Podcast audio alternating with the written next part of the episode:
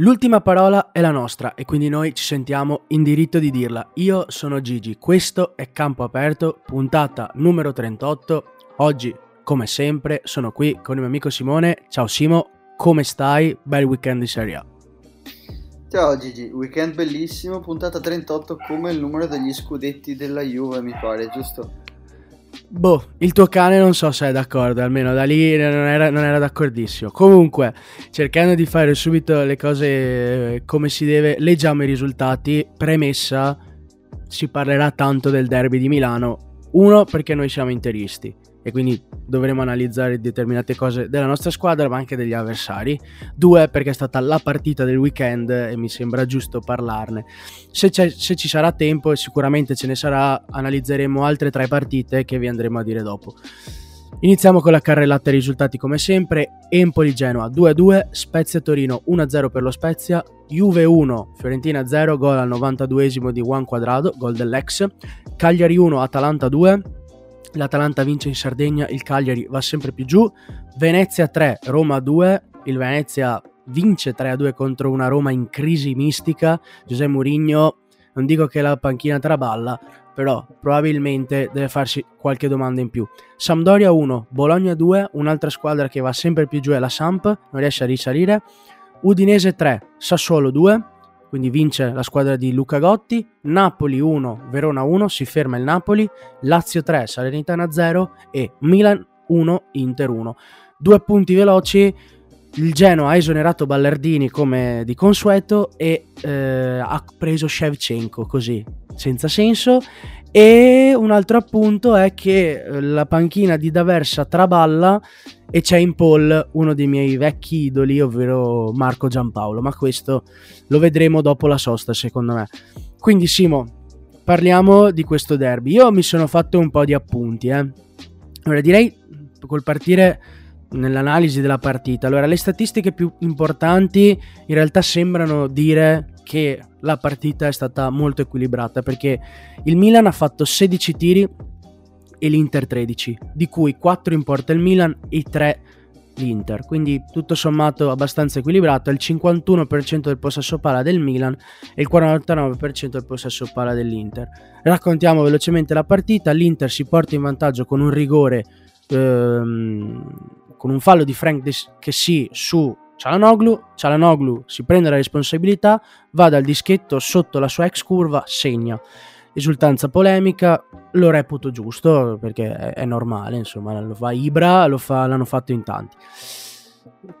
Dopo pochi minuti il Milan pareggia con un autogol di De Vrij che all'inizio sembrava palesemente un gol di, di Ficaio Tomori, ma è stato un, gol un autogol di De Vrij sfortunato in questo caso, anche perché secondo me De Vrij ha fatto una grande partita su Ibrahimovic e l'ha limitato tantissimo. Dopo c'è stato un, il rigore un altro rigore eh, di Ballo Touré su Darmian che ha fatto un'ottima partita ma ci arriveremo e eh, Lautaro lo sbaglia o meglio Tatarusano fa una buona parata. Non l'ha tirato benissimo però l'ha tirato angolato e Tatarusano l'ha intuito. Dopo il Milan è salito un po' più in cattedra nel secondo tempo anche se alla fine Lautaro si mangia un altro gol. E nel secondo tempo c'è stata molta più Inter sicuro eh, questo è evidente, tranne gli ultimi dieci minuti quando l'Inter era in evidente eh, affanno e il Milan è venuto fuori con un palo eh, di, di, di Salemakers con che sì che dopo il palo si mangia un gol perché è un gol mangiato e dopo due occasioni di Zlatan Ibrahimovic che è stato l'unico momento in cui è stato mollato da De Vrij è stato un calcio di punizione. Bravo Samir Andanovic studiata secondo me quella situazione perché comunque aveva fatto una punizione simile contro la Roma Ibra solo che ha beccato l'altro palo contro la Roma e gli era andato sicuramente meglio. E quel tiro a giro che fa fischiare le orecchie a noi tifosi dell'Inter e anche il palo di Samir Andanovic. Bene, questo è stato il racconto della partita, l'analisi. Io ti voglio fare um, la prima domanda, Simo, è parliamo, iniziamo dall'Inter, non ce ne vogliono i tifosi del Milan, ma ci arriveremo anche al Milan. Si evince che l'Inter ha problemi di scontri, dirette, perché, di scontri diretti, perché? Eh, secondo me manca un po' di mm, mordente, chiamiamolo così. Abbiamo visto che contro la Lazio abbiamo perso 3-1, contro la Juve abbiamo pareggiato 1-1 Contro il Milan abbiamo pareggiato 1-1, contro l'Atalanta abbiamo pareggiato 2-2. Quindi sono su 12 punti disponibili, l'Inter è come se avesse fatto una vittoria. Contiamo la, la, la Fiorentina come scontro diretto, 6, eh, punti su 15 disponibili, comunque pochi, ok? Questo perché io voglio aggiungerti delle statistiche, Simo, perché ho studiato, devo essere sincero. Allora, facciamo un paragone tra Inter e Milan perché comunque il Milan ha 7 punti in più eh, e anche il Napoli rimane a 7 punti in più. Io ti faccio un, un, uh, un, po' di statistiche così. Attualmente l'Inter ha fatto 29 gol, di cui 15 gol in casa e 14 gol in trasferta, quindi molto equilibrati. Il Milan ha fatto 26 gol, 13 gol in casa e 13 in trasferta.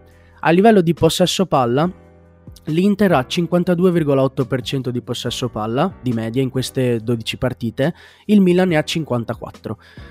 A livello di precisione passaggi siamo lì, anche in questa situazione, 84 gol e 84% di possesso palla eh, l'Inter, anzi 85 e 84,4 il Milan. L'Inter ha 19 assist, di cui 7 su cross e 3 su calcio d'angolo, mentre il Milan ne ha 15, 3 cross e un calcio d'angolo. A livello di tiri, qua c'è la più grande differenza secondo me, e potrebbe essere una statistica interessante, Simo l'ho lasciata per ultima apposta, è che il Milan ha fatto 172 tiri in totale in queste 12 partite, con 80 tiri da fuori area, 10 dentro l'area piccola e 82 dentro l'area di rigore. L'Inter ne ha fatti 133, 52 solamente fuori dall'area, 16 dentro l'area piccola e 115 dentro l'area di rigore. Queste sono le statistiche che mi sono tirato giù e secondo me meritavano di essere eh, analizzate. L'analisi eh, qual è inizialmente? Sono due squadre che hanno statistiche, a parte un po' di, a livello di tiri in, in, area di, in, in area di rigore e fuori area, sono squadre che hanno effettivamente eh, statistiche molto simili. Perché l'Inter è a meno 7? L'Inter è a meno 7 perché l'Inter non vince le partite.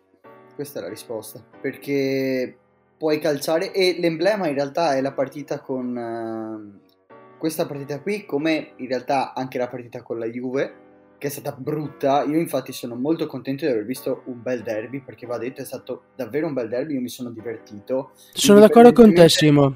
indipendentemente dal punteggio penso che qualsiasi tifoso di calcio si sia divertito tantissimo guardando questa partita perché l'ultimo derby che abbiamo giocato è stato il derby d'Italia con la Juve e sinceramente sembrava di giocare in patronato giusto perché bisognava giocare. Ma è stata una partita molto più bella a livello, cioè se fossi stato, ecco, come abbiamo detto la, nella, nella, puntata del Derby d'Italia, se ci fosse stato um, cioè, questo, questo, questo, derby di Milano, un, un tifoso straniero, un tifoso neutrale se lo poteva guardare con molta più voglia quello, di, quello d'Italia è stato un derby un po'... Mm, insomma, non tanto bello. Sono d'accordo su, su questo tuo punto di vista e sono d'accordo sul fatto che l'Inter non chiude le partite, ma il motivo secondo me c'è e voglio vedere se ci arrivi prima te di me e nel caso io aggiungo. Ma secondo me il motivo non è neanche uno solo, eh. Io ti dico questo, ci sono tante tante variabili.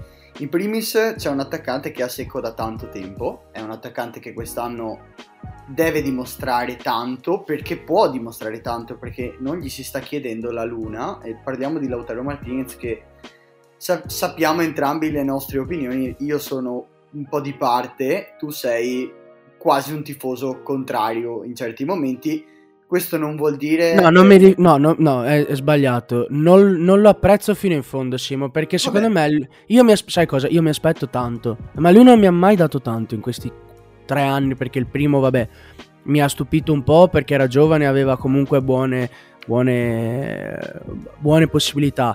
Al quarto anno all'Inter, quando ti rinnovano il contratto eh, e diventi il più pagato del nuovo corso, perché io dubito che Sanchez e Vidal e Eriksen rimarranno nell'Inter, lui sarà il giocatore più pagato dell'Inter insieme a Barella o percepirà poco meno eh, Barella.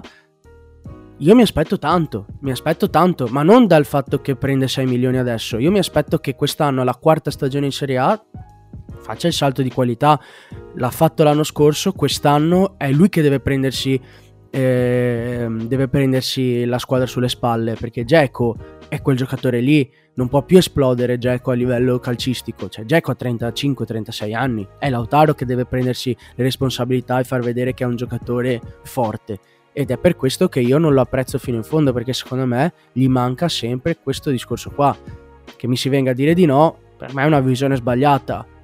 Io un giocatore che apprezzo non fino in fondo però, cioè io quando vedo il salto di qualità di Lautaro dirò a tutti gli effetti ho sbagliato ad oggi dirmi che è un campione è, sbagliato. Come è sbagliato magari io tante volte posso dire non lo diventerà mai, mai dire mai. Se continua così di certo rimarrà solo un buon attaccante, non di più. Ah, questo senza ombra di dubbio, ma non si può parlare di campione.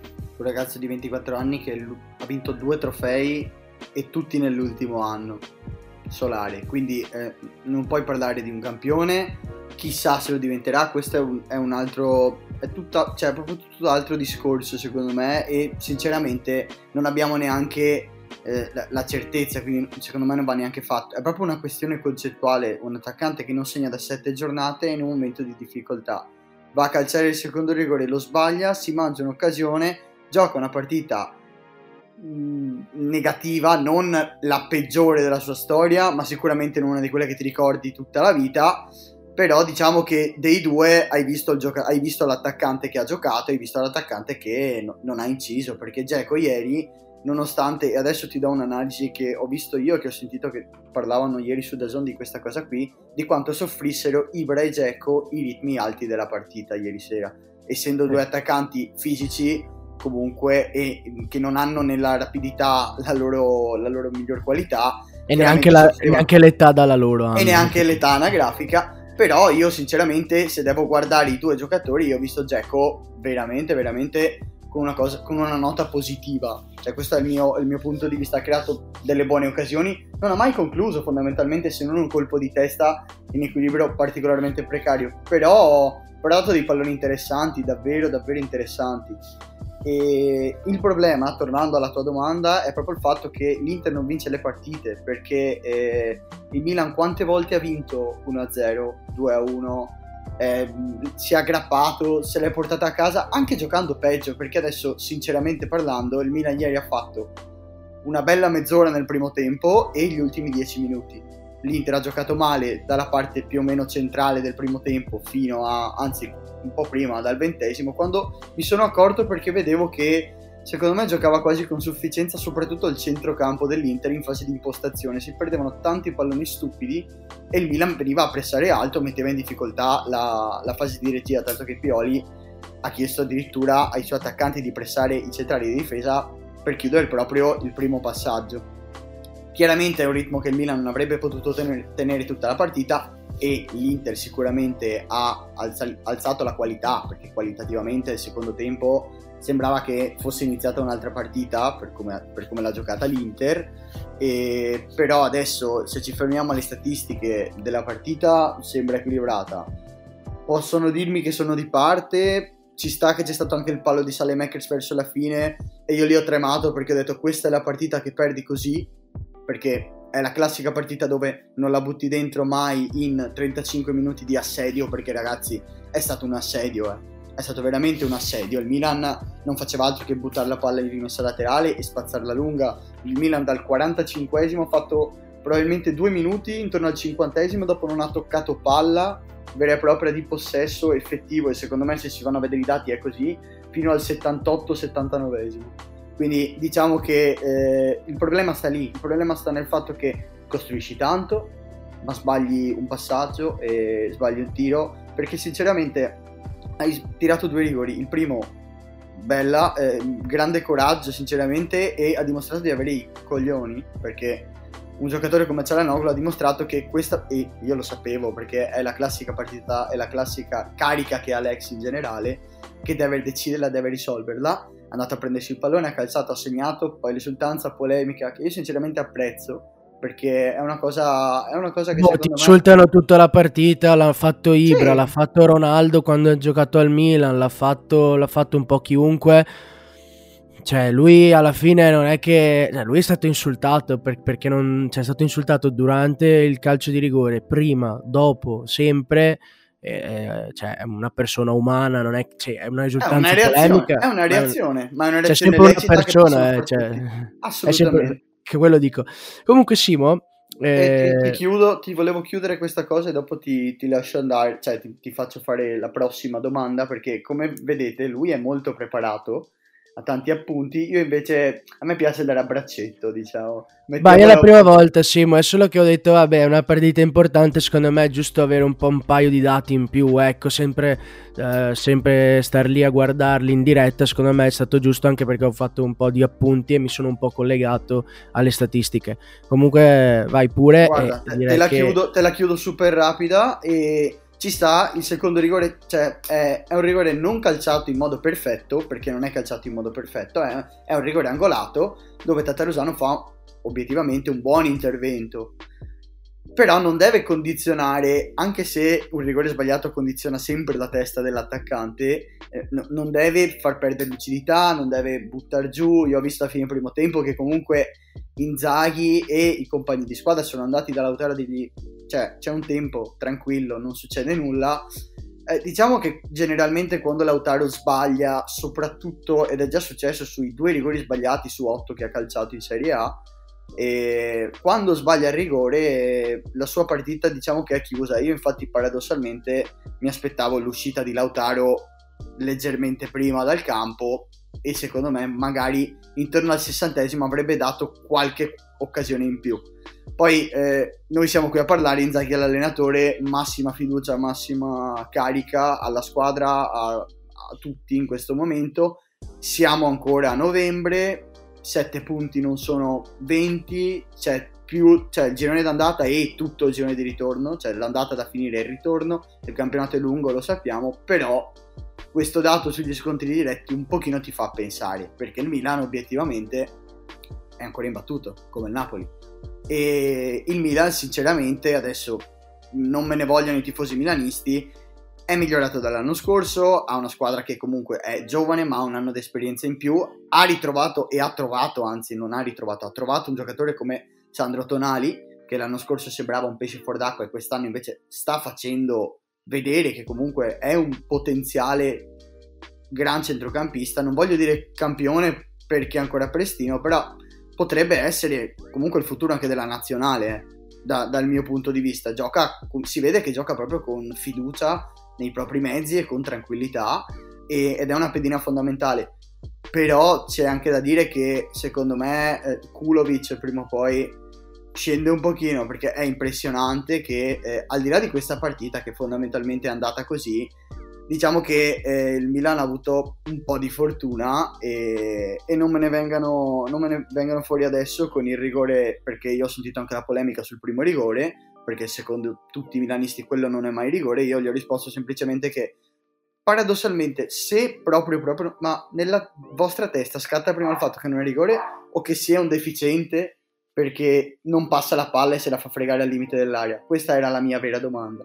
Comunque bisogna invertire il, il treno rapidamente e iniziare a vincere le partite che vanno vinte, perché alla fine non è un problema di occasioni, è un problema di non saperle sfruttare le occasioni e di non ammazzare la partita. Questo è alla fine il discorso. Come con la Juve, con la Juve è stato diverso perché la Juve l'ha recuperata alla fine. Qui siamo stati recuperati subito, però con 35 minuti di dominio mi aspetto che, visto che le occasioni ci sono state, almeno un paio di gol si potessero fare e, e c'erano tutti e due. Eh. E dopo non mi venissero a dire che l'Inter non meritava di vincerla 3-1 fino al 78esimo.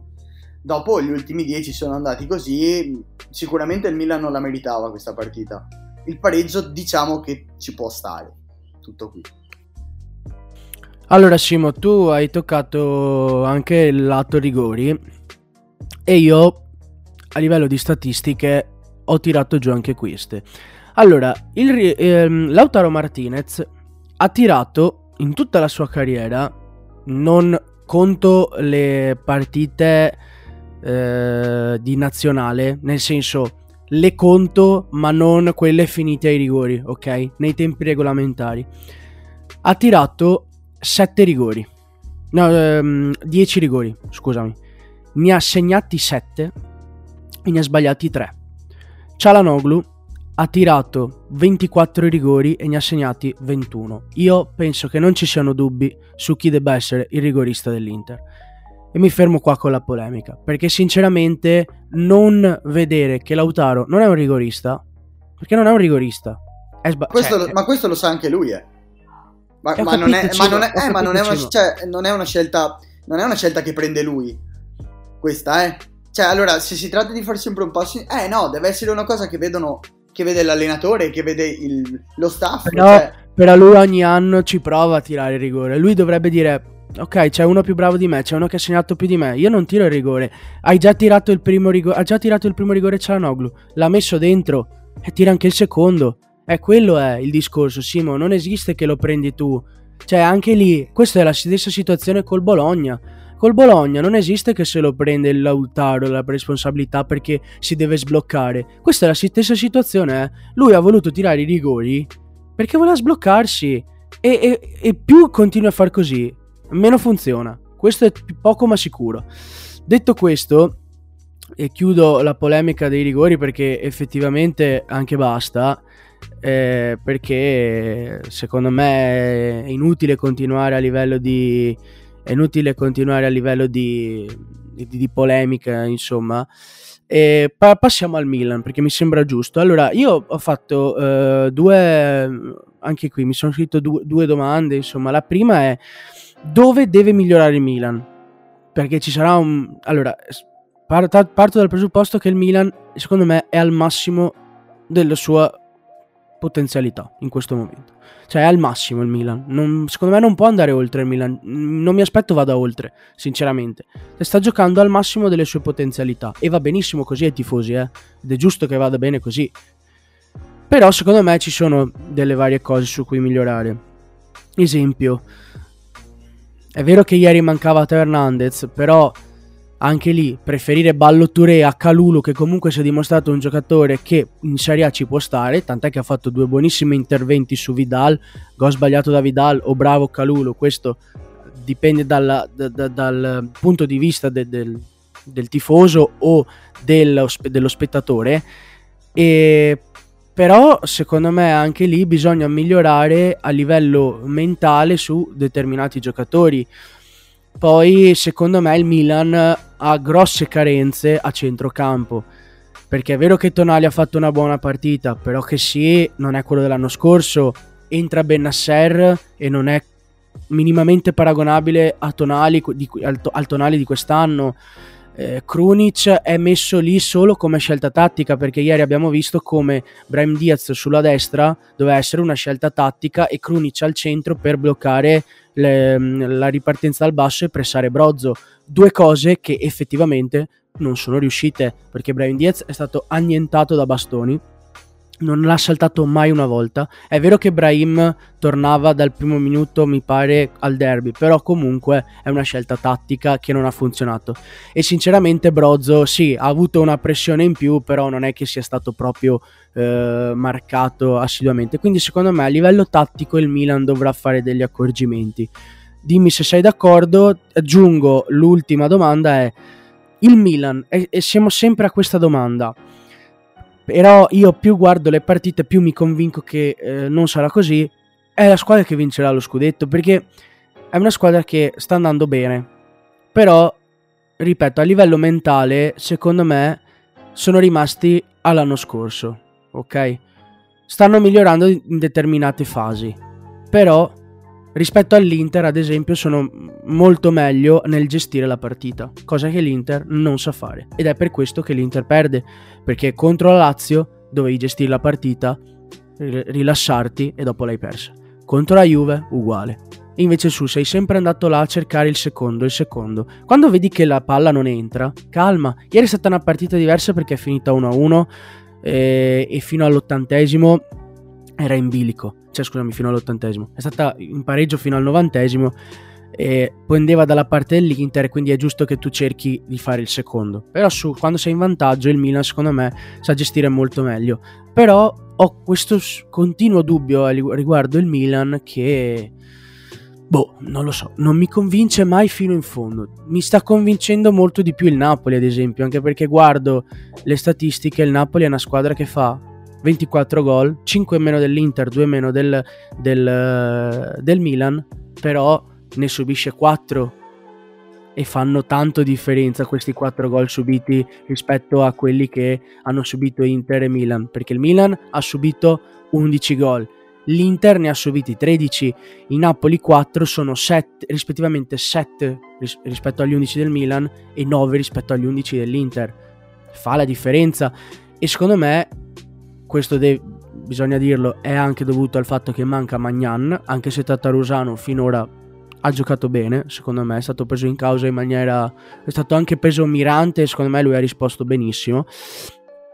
E questo, secondo me, Simo, mm, non lo so se può andare fino in fondo il Milan, non lo so, non lo so, a tutti gli effetti non lo so, perché appunto è al massimo delle sue potenzialità, secondo me, mentre l'Inter, secondo me, ha ancora margini di miglioramento. Il Napoli, anche il Napoli sta andando bene, però il Napoli la vedo una squadra più forte del Milan sulla carta. Non me ne vogliano i tifosi. Io, fino a che il Milan non vincerà uno scudetto con una squadra del genere, cioè per me è già un miracolo che l'anno scorso siano arrivati in Champions. Lo dico apertamente. Dopo, se i tifosi del Milan mi vogliono male, mi dispiace. Però non riesco a vedere questa squadra come una squadra che può vincere lo scudetto, come una squadra che può lottare per, per qualcosa. Cioè, bravi loro ad essere lì, però io rimango della mia idea non può andare fino in fondo il Milan. Mi chi- chiudo e ti lascio la parola, Simo.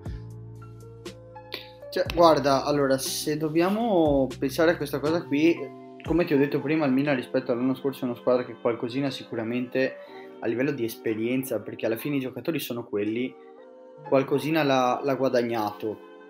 Però siamo d'accordo sul fatto che il Milan veramente stia tirando la, l'elastico fino a quasi romperlo ma si vede, è palese, la rosa non è competitiva per uno scudetto.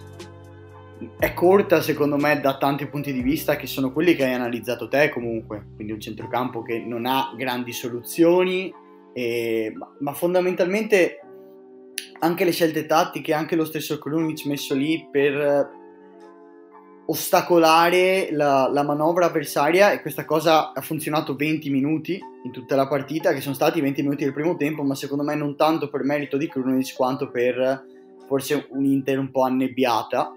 E ti dirò di più, secondo me la trasferta europea in Moldavia ha pesato un pochino a livello, no, a livello, non tanto a livello fisico, ma proprio a livello di, di, di testa perché l'Inter ha approcciato la partita in un modo i primi 5-10 minuti del primo tempo, dopo ha avuto proprio un calo fisiologico mentale e, e, e si è rifatta dopo.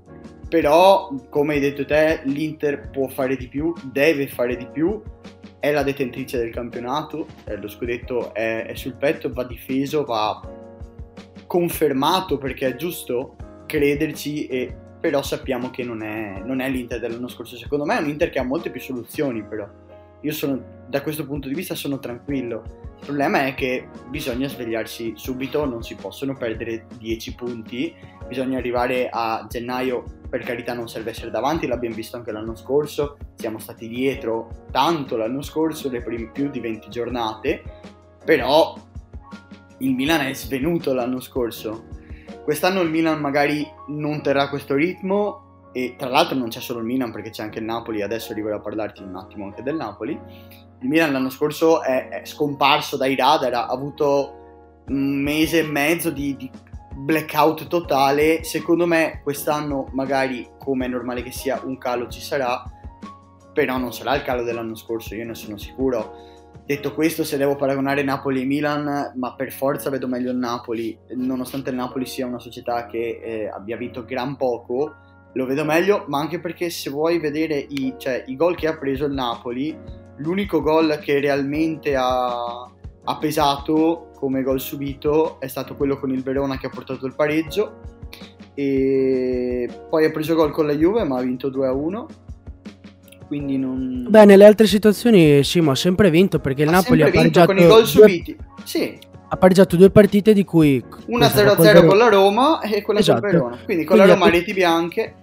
Eh, ma perché ha, un, ha, una squadra, cioè, ha una squadra molto, molto, molto compatta e secondo me ha anche degli ottimi interpreti dalla panchina. Poi, secondo, cioè, si vede che è la squadra ideale per Spalletti in questo momento perché ha gli interpreti. E noi, noi effettivamente l'avevamo sempre detto, Simo, che lo vedavamo bene Spalletti a Napoli. Secondo me, nel suo ambiente ideale, un ambiente dove può lavorare tranquillamente che hai sì le pressioni di una città, però alla fine, non essendo una squadra abituata a vincere, se succede è tanta roba, capito? Quindi... Sì, se succede è da statua, di solito è così, cioè nel senso sei ricordato per sempre, perché comunque due scudetti hanno vinto, quindi non, non hanno questo palmarès. Sì, il Napoli ha vinto due scudetti, una Coppa UEFA con Maradona sempre e, e qualche Coppa Italia che adesso mi sfugge, mi, mi eh, sì, que- no, que- quello hanno vinto, quello hanno vinto, però quest'anno sono una squadra rispettabile e, e, e concreta, nel, non stiamo parlando di un Napoli. Sei Coppa Italia comunque, scusatemi, adesso ho guardato, sei Coppa Italia comunque, vabbè,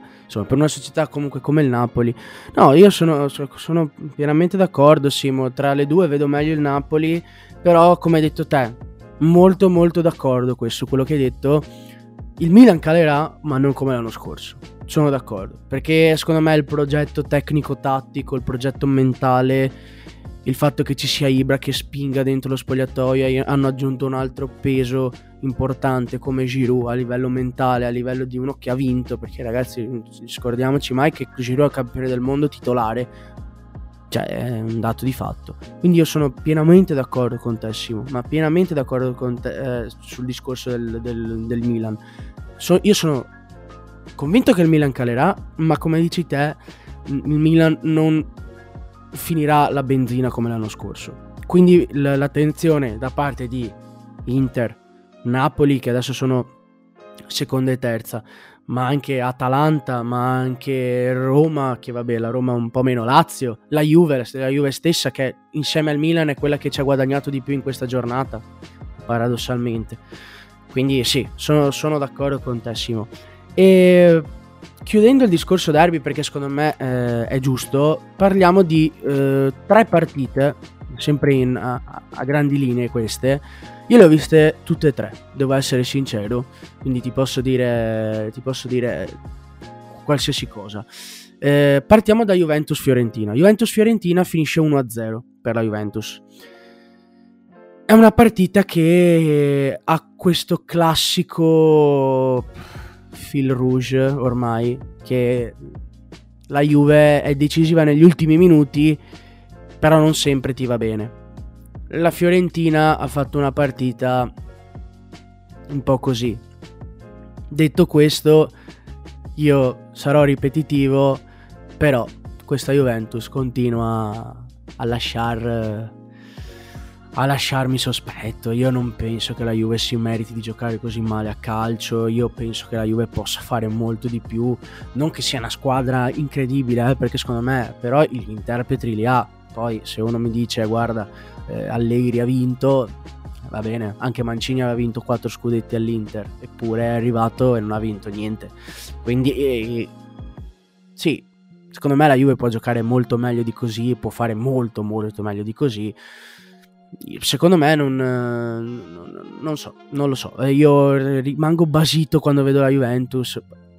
Onore alla Fiorentina comunque perché sta facendo un campionato della Madonna, però la Juve francamente ha giocato bene eh, la Juve per, rispetto al solito perché ha, preso, ha, avuto anche occasioni con Chiesa ha preso una traversa che ha spaccato eh, che ha quasi spaccato la porta eh, il gol di Quadrado secondo me che, che, ne dicano è un bel gol, è vero che lo prende sul primo palo, però lui tira defilato, c'è anche una semideviazione, però là devi avere le palle di calciare e a me sta antipaticissimo Quadrado, però l'ha avuto le palle. Secondo me la Juve può fare molto di più, però questo è un punto che secondo me a livello mentale farà molto bene alla Juve perché si va, um, si va eh, alla sosta con tre punti al posto di uno perché sennò sarebbe finita 0-0 e questo può, far, può dare morale. La prossima è una partita importante per la Juventus perché c'è la Lazio e la Lazio viene da un buonissimo periodo perché eh, ha pareggiato all'ultimo secondo, cioè è stata recuperata all'ultimo secondo dall'Atalanta, comunque è uno scontro diretto importante e è finito in pareggio con una Lazio che meritava abbastanza. Poi ha vinto le ultime partite, eh, bisogna vedere la Juve come approccia e soprattutto c'è anche l'ex Sarri che con Allegri magari avrà un conto in sospeso, ecco. Guarda, eh, io devo dirti un- una cosa sola e ti parlo perché ho visto gli highlights di questa partita, non ho visto la partita per intero e la Fiorentina non ha giocato una gran partita. Mi soffermo su due cose però molto rapidamente. La prima è il rosso a Milenkovic, che penso sia l'apoteosi dell'inesperienza ed è grave per un giocatore come Milenkovic perché comunque non è un novellino in Serie A. Quello è il classico episodio per cui tra l'altro Italiano si è arrabbiato tantissimo e l'ha detto in conferenza post partita, ha detto come si fa a fare un fallo a 70 metri dalla tua porta e sei un difensore centrale.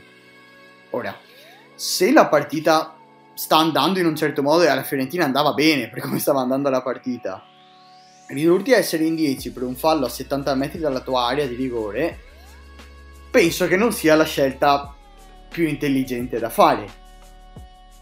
E questo è, è un dato di fatto, è un errore. Chissà, cioè, mh, penso che l'italiano si sia preso Milenkovic e gli abbia detto guarda, datti una refata, amico mio, perché così ci rovini le partite.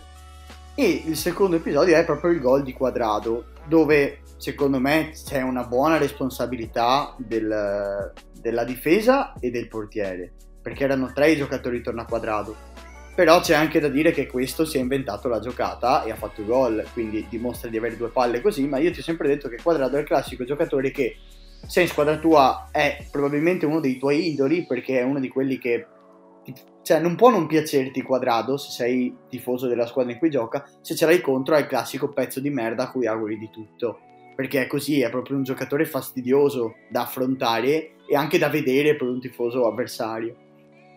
Comunque, cioè, un, un, uh, ha fatto la giocata, l'ha risolta lui e la Juve deve aggrapparsi sicuramente a questa partita a livello di morale, ma deve aggrapparsi anche a giocatori come Quadrado, perché si va sempre a parlare di Dybala che negli ultimi anni sta facendo male. Prima il problema era Ronaldo, però Quadrado è uno di quelli che ha sempre fatto tutto al meglio ed è ha sempre... fatto 19 assist nell'anno del maestro Pirlo per me rimane uno dei cioè è il migliore in rosa della Juventus attualmente. Ed è, se- ed è sempre ed è sempre stato per le sue zitto tranquillo e anche fuori da eh, gli elogi quando era il momento di elogiarlo secondo me perché è, giusto diamo a Cesare quel che è di Cesare è giusto che Quadrado eh, venga premi- cioè, premiato, rispettato e elogiato quando va elogiato. Ed è un giocatore che obiettivamente non sbaglia una partita, eh. Cioè, ogni tanto c'ha, c'ha quei momenti, magari si becca il doppio giallo, fa l'entrata scomposta e viene espulso, però sono cose molto, molto, molto rare. E poi, cioè, se ne fa una sbagliata, ne fa 5 di giusto un giocatore così. È un giocatore che io personalmente vorrei in ogni squadra a quadrato. Guarda Simo, eh, sai cos'è? Il discorso è che alla gente piace il fumo e non l'arrosto. Perché... Ah, qua, uh, Dybala, wow, Dybala, wow. Ma Dybala, wow cosa, signori miei? Cioè, Dybala tecnicamente è fortissimo, eh. Ma concretamente sono quattro anni che deve fare la differenza e non la fa sto Cristiano diciamoci la verità, perché una è colpa di Ronaldo, una volta è colpa degli infortuni, una volta è colpa di questo, una volta è colpa di quell'altro, come dicono loro, perché lo dicono sempre, eh, l'alibi è una cosa da perdenti. Eh, allora si smetta di cercare l'alibi su Paolo Di Vala e cerchiamo di guardare giocatori che stanno facendo in maniera più concreta eh, il loro lavoro in maniera egregia. E il quadrato è uno di questi perché, cioè, ragazzi, 19, eh, 19 assist nell'anno di Andrea Pirlo, che è stato l'anno meno uno della Juventus, adesso è l'anno zero, l'anno di Pirlo è stato l'anno meno uno della Juventus, cioè, tanto di cappello, eh. C'è da togliersi il cappello davanti a uno che fa 19 assist in una squadra messa in campo così male come quella di, di Pirlo, ok? Ecco. Dybala secondo me è un altro giocatore che... Mm, cioè, è un giocatore perdonami, eh, alla Zagnolo. E qua mi collego alla partita. Eh, è vero che ha giocato poco Zagnolo, però secondo me è un altro giocatore tanto fume, poco arrosto. E ha giocato poco contro il Venezia. Ribadisco, il Venezia vince 3 a 2. Molto contento di questa vittoria. Un po' meno per Giuseppe Mourinho, ma perché Giuseppe Mourinho è l'allenatore che più ho nel cuore e vederlo un po' così mi fa male, devo essere sincero. Dopo contro di noi spero perda ovviamente contro l'Inter, però è comunque Giuseppe Mourinho. E um, il, il Venezia fa una partita super, secondo me, preparata molto bene a livello mentale, non si, non si scompone, sa che secondo aveva giocato molto meglio della Roma il primo tempo nonostante lo svantaggio e infatti recupera con un ennesimo episodio dubbio perché quell'episodio là è pari a Alexandro Dumfries e Kier Pellegrini solo che Kier Pellegrini è l'unico che non è stato fischiato e quindi io ribadisco andatevi a ascoltare la puntata 37 cosa bisogna fare? Ma questo non e, è e andatevi a ascoltare anche insieme alla puntata 37 quello che dice Mourinho a fine partita secondo me perché è stato devo dire la verità io mi aspettavo molta più polemica da parte sua. Scusa se ti ho interrotto ma mi sfugge questa cosa dopo. E io mi aspettavo che Mourinho arrivasse in conferenza stampa e dicesse peste e corna su, sull'arbitro invece ha semplicemente detto io non posso trovare un arbitro che una domenica non me lo fischia e una domenica non me lo fischia. E dopo ha detto però obiettivamente a fine anno si fanno i conti. Alla fine generalmente ha detto eh, chi perdi una giornata un punto lo prendi la giornata dopo con questi episodi dubbi alla fine sei quasi sempre in pari ha detto lui a fine anno.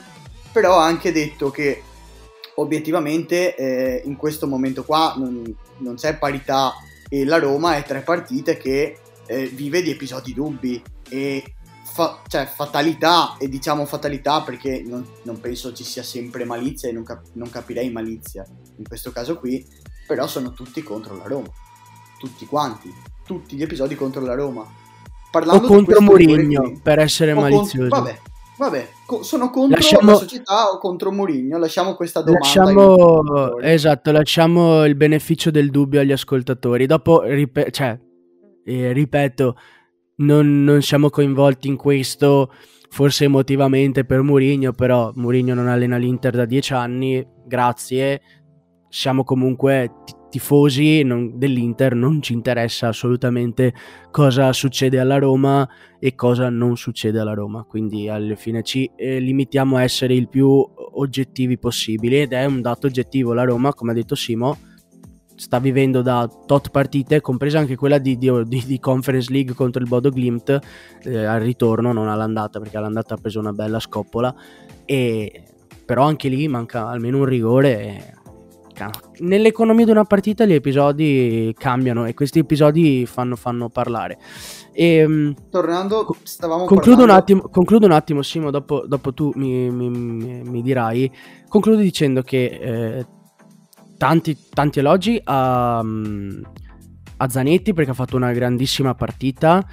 Però la Roma mh, ha troppi problemi perché il gol che prende, secondo me, il gol di Okereke è da terza categoria, Simo. Cioè, quel, non, puoi, non puoi sbagliare quella finta di fuorigioco in Serie A e sei un giocatore della nazionale italiana come Mancini, non lo puoi sbagliare, Simo. Secondo me, non lo puoi sbagliare mai. Concludo dicendo che la Roma è in crisi mistica. Non, Mourinho sa che non può essere esonerato perché la Roma è una squadra, una società molto indebitata, lasciata indebitata da Pallotta, che ha speso 7 milioni l'anno per 3 anni per un allenatore e Mourinho sa che non lo possono mandare via. In questo momento la Roma non può mandare via Giuseppe Mourinho, non lo vorrà sicuramente fare, anche perché sa che il problema vero non è Giuseppe Mourinho a tutti gli effetti, ma è una costruzione di una squadra eh, messa male. Totalmente è vero, sbagliata. Totalmente è vero, Simo, che la Roma ha speso tanto, però come ha detto Mourinho, sono male. d'accordo.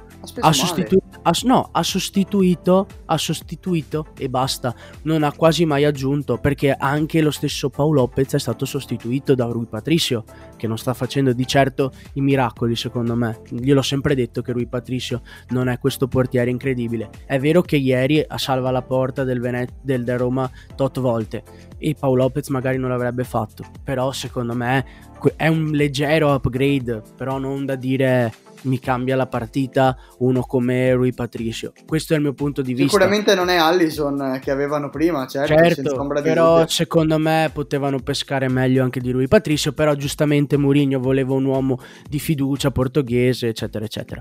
Detto questo, la Roma è costruita male, e lo si vede e a livello difensivo non ha probabilmente nemmeno i titolari dopo la supercazzola sul fatto che eh, Juan Jesus e Bruno Perez sarebbero andati bene in questo momento, sinceramente è come se eh, l'Inter dicesse con problemi di infortunio, problemi di rosa, dicesse guarda Andreolli e Schelotto in questo momento avrebbero fatto comodo. Questa è una supercazzola e quando le dice vanno, vanno effettivamente eh, sottolineate.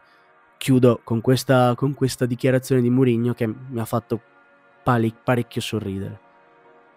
Vabbè, sai che ogni tanto deve un attimino tirarla fuori, però è anche Mourinho è stato anche lo stesso che ha detto eh, la squadra eh, non è completa, io ho un progetto triennale di tre anni, sto lavorando per, eh, per dare il massimo, l'obiettivo è il quarto posto, siamo molto lontani, sappiamo che ci sarà da lottare e non, cioè, sono, ha detto, non so se ha detto di essere soddisfatto o no, però ha fatto intendere di non essere comunque soddisfatto della rosa, però ha detto, sottolineo, l'ha detto tre volte, questa non è una critica nei confronti della società perché so la situazione, sappiamo tutti la situazione.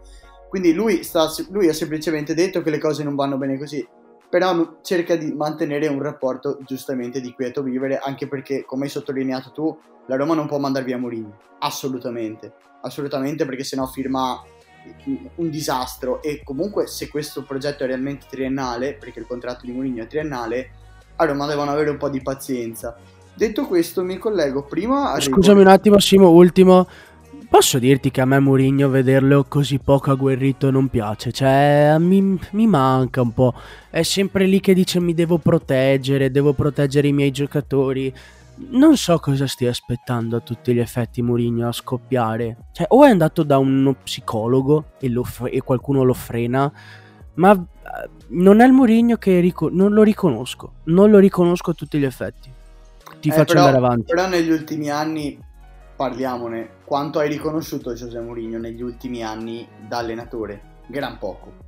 Perché ha perso un po' di smalto, è innegabile questa cosa mi dispiace, ma anche la partenza, infatti una cosa che ha detto Mourinho, ha detto quest'anno siamo partiti molto bene, però è stata una partenza buona, appunto, perché nelle prime tre giornate la Roma era a punteggio pieno. Ma guarda, il problema secondo me, sen- mh, mm, riassumendo, è che lui sta iniziando a litigare parecchio con lo spogliatoio. E non so se è perché l'Inter del triplete o le squadre che ha avuto in passato sono stati praticamente giocatori che andavano in guerra per lui e adesso i giocatori tirano il culo indietro oppure è proprio cambiato l'atteggiamento di Mourinho. Però cioè, sembra che sia lui a rompere lo spogliatoio al Tottenham, allo United alla Roma comunque non ha detto belle parole ai giocatori eh, perché dopo il 6 a 1 è vero che non devi dire certe robe però devi cercare di tutelarli e ha lasciato 5 giocatori in, in tribuna quando in realtà Abram non ha questi grandi numeri, forse li aveva meglio Borca Majoral l'anno scorso. Detto questo, secondo me Mourinho ha questo problema ultimamente nel rapportarsi con lo spogliatoio, che è una cosa assurda da dire quando si parla di Giuseppe Mourinho e su questo penso che io e te siamo totalmente d'accordo. Assolutamente sì, assolutamente sì. No, il fatto è che secondo me sì, è cambiato un po' anche il suo metodo di approccio e c'è anche una cosa da dire. Prima aveva altri tipi di squadre, arrivava e aveva un progetto che sapeva che sarebbe stato vincente e aveva la possibilità di, di vincere concreta e a Roma sa che è una cosa lunga e diciamo che non è proprio l'allenatore dotato di pazi- l'allenatore che ha più pazienza di tutti, ecco tornando agli episodi della partita, io ti dico una cosa sul rigore. Allora, il contatto c'è. Da regolamento, se l'arbitro vede il contatto e lo reputa falloso, lo fischia, il VAR lo richiama e gli spiega la situazione e lui non va a vederlo, lo dà, resta convinto della sua decisione, quindi la scelta è quella. Quindi non è, secondo me non è un errore, non è sicuramente un errore da regolamento perché lui vede un contatto che c'è come contatto e lo fischia poi, sinceramente, per me non è rigore. Non è un, erro- non è un errore da protocollo VAR, forse, non è da che re- è meglio No, no, no, no, ma neanche, da regola- ma neanche da regolamento, perché un contatto c'è. Dopo, valu- io, io valuto... No, c'è il contatto, c'è assolutamente. Sì, sì, il sì, sì, problema, no, il problema qual è? Il problema è che non mi ricordo chi subisce. Caldara subisce il contatto di Cristante. Caldara, sì, Cristante Caldara è Allora, stato... Caldara è già in volo e sta cercando di... mh, non si sa neanche cosa fare, forse uncinare il pallone per probabilmente buttarlo in scivolata dentro la porta. È una cosa che comunque non lo portava da nessuna parte, Caldara era fuori equilibrio. E Cristante è vero che lo tocca, però non è un contrasto violento e soprattutto non impedisce a Caldara di fare il movimento che stava facendo, che aveva già iniziato. Quindi, secondo me, questo non è rigore. Ehm, È un altro dei rigori dubbi, ma secondo me questo qui è ancora meno rigore di quello di Dumfries su Alexandro. Perché in quel momento lì, comunque, Alexandro è stato ostacolato e lì era proprio un- errore di protocollo. Lì parliamo di un errore di protocollo perché quel rigore lì c'era comunque. Parliamone, il rigore c'era, il contatto c'era, Pollo Dumfries è andata così. Qui secondo me mm, cioè si poteva tranquillamente lasciare giocare. Insomma, il Venezia torna in partita e arriviamo all'episodio più eclatante e al paradosso che è Gianluca Mancini che l'anno scorso stava zitto, giocava e giocava bene, quest'anno invece parla tanto in conferenza dicendo che andare a fare la trasferta in Norvegia è la punizione per la stagione di merda che hanno fatto l'anno scorso e quest'anno non ne sta azzeccando una. Quest'anno Mancini non ne sta azzeccando una di partita, anche perché chi- qualsiasi difensore probabilmente lo sa addirittura meglio uno che gioca in categorie a livello amatoriale o addirittura in categorie di dilettanti dove tante volte non hai il guardaline che sbandierà il fuorigioco perché sotto certe categorie non c'è il guardaline, c'è un arbitro che di fuorigiochi. Non- forse ne vede uno di fuorigioco a partita e gli altri se li inventa. E comunque anche essendo in Serie A puoi, eh, puoi essere anche certo che il fuorigioco millimetrico ci sia il discorso è che tu, come ha detto Mourinho in, eh, in post partita, tu non puoi fare un errore così, il difensore dopo deve andare a fare la diagonale, deve seguire l'attaccante e deve far sì che l'attaccante non segni, perché Okereke è stato lasciato andare perché nella convinzione di Mancini c'era che questo fosse fuori gioco. Ma oltre all'errore della, della trappola del fuorigioco che non ha funzionato perché era palesemente in gioco, c'è il fatto che lui non abbia, cioè, abbia proprio abbandonato l'attaccante come per dire ma io so che fuori gioco è fuori gioco punto. Tu puoi essere sicuro della tua posizione, però non hai una visione così periferica come quella che può avere il portiere che vede come è piazzata la linea difensiva. Quindi tu non sai se un tuo compagno di reparto ha la gamba 5 cm più avanti dell'attaccante avversario o più indietro. E questo è il punto fondamentale della cosa, perché tu controlli il tuo corpo prepari eh, la linea difensiva, la rispetti o non la rispetti, in allenamento ti alleni per avere la, la squadra allineata, per stare alto, per stare basso, ma in partita ci sono tante situazioni e, e tu, tu puoi far giusto, può sbagliare qualcun altro, ma alla fine se prendi gol è colpa tua. In questo caso è colpa di Mancini, indipendentemente da chi tenesse in gioco Kereke. Che sinceramente non sono andato a vedere chi tenesse in gioco Kereke, però se, anche se ten- l'avesse tenuto in gioco... Mancini. Ecco, era proprio Mancini, quindi... eh, Ma ero- l'ho detto apposta prima, è proprio Mancini che lo fa. Cioè, Mancini che, che alza il braccio e dice, oh, è fuori gioco. E l'arbitro giustamente dice no. Dopo sono andati a rivederlo. Aggiungo, bravo Kereke perché fa una finta, una finta di doppio passo che è molto freddo, molto freddo, bravo, bel gol, è stato molto bello. Gran, gran gol, anche perché comunque fa una cosa che non fanno in tanti. Generalmente lì, se vuoi, salti il portiere. Ma, O ce ne- tiri subito. ma tante volte anticipi proprio il movimento del portiere. Invece lui vede lui Patricio che sta in piedi e fa mezzo doppio passo praticamente e calcia col sinistro.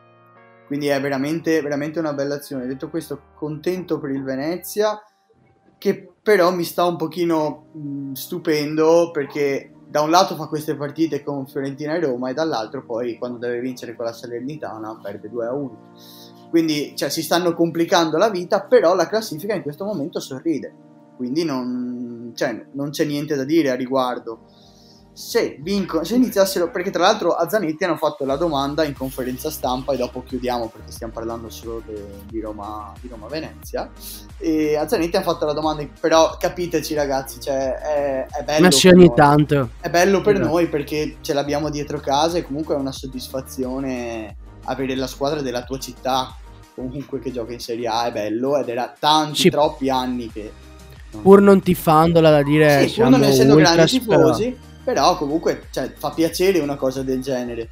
E tornando alla conferenza stampa, par- non mi ricordo se la domanda è stata fatta a Caldara o a Aramo o a Zanetti, comunque è stata fatta a uno dei fra allenatori e giocatori intervistati se la squadra è da zone europee addirittura o comunque da, da qualcosa in più della zona retrocessione. E penso abbia risposto Zanetti alla domanda dicendo intanto raggiungiamo la salvezza che è il nostro obiettivo, poi io, i ragazzi sanno cosa penso di loro. Però prima di tutto c'è da dire cosa sta facendo Paolo Zanetti. Che è la, cioè, è la stessa cosa che dicevi l'anno scorso quando ha portato il Venezia in Serie A, è la stessa cosa che secondo me moltiplichi per due quest'anno perché cosa sta facendo Paolo Zanetti in Serie A? Perché lui secondo me è un bravissimo allenatore che si sa adattare molto bene, Simo. Soprattutto lui l'ha detto a fine partita su Sky, ho ascoltato. Lui ha detto io sono disposto al 100% di tornare indietro sui miei principi pur di trovare una quadra in questa squadra. E secondo me è la chiave di tutto. L'ha anche dimostrato, eh, l'ha anche dimostrato. Certo, perché ha giocato sempre 4-3-3, contro la Roma ha giocato 4-3-1-2, il modulo che ci ha portato in Serie A è stato il 4-3-1-2 tutta la vita.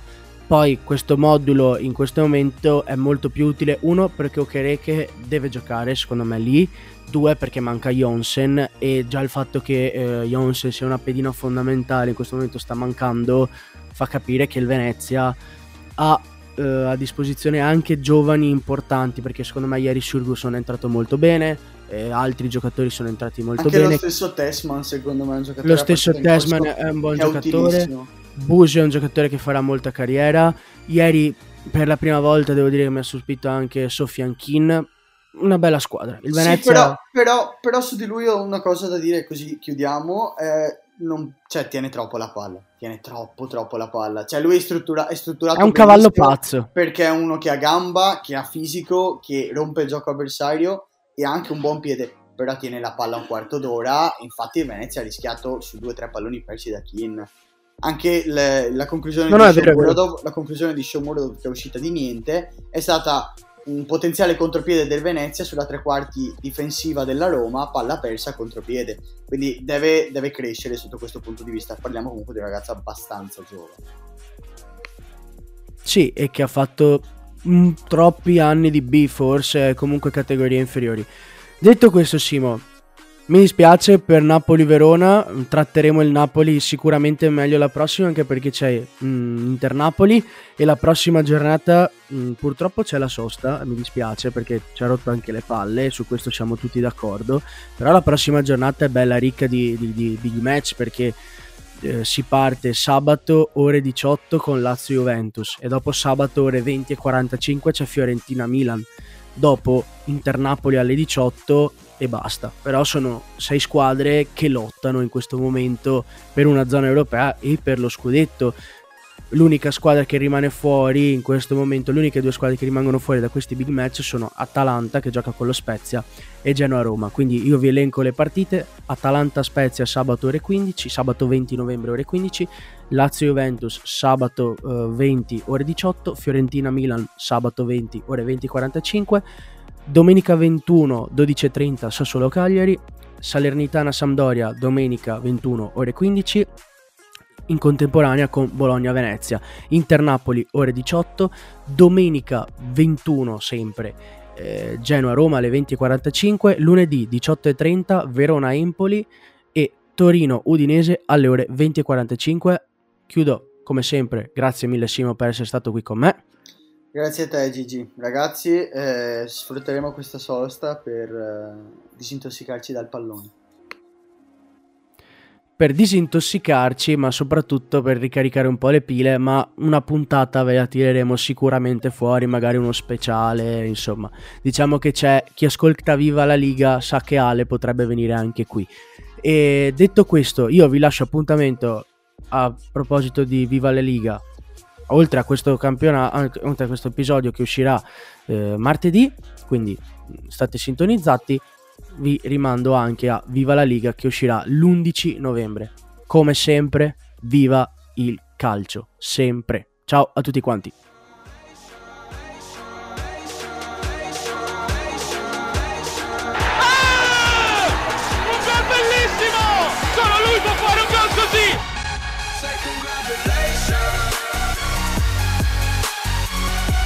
Bisogna alzarsi in piedi tutti, lo faccio anch'io.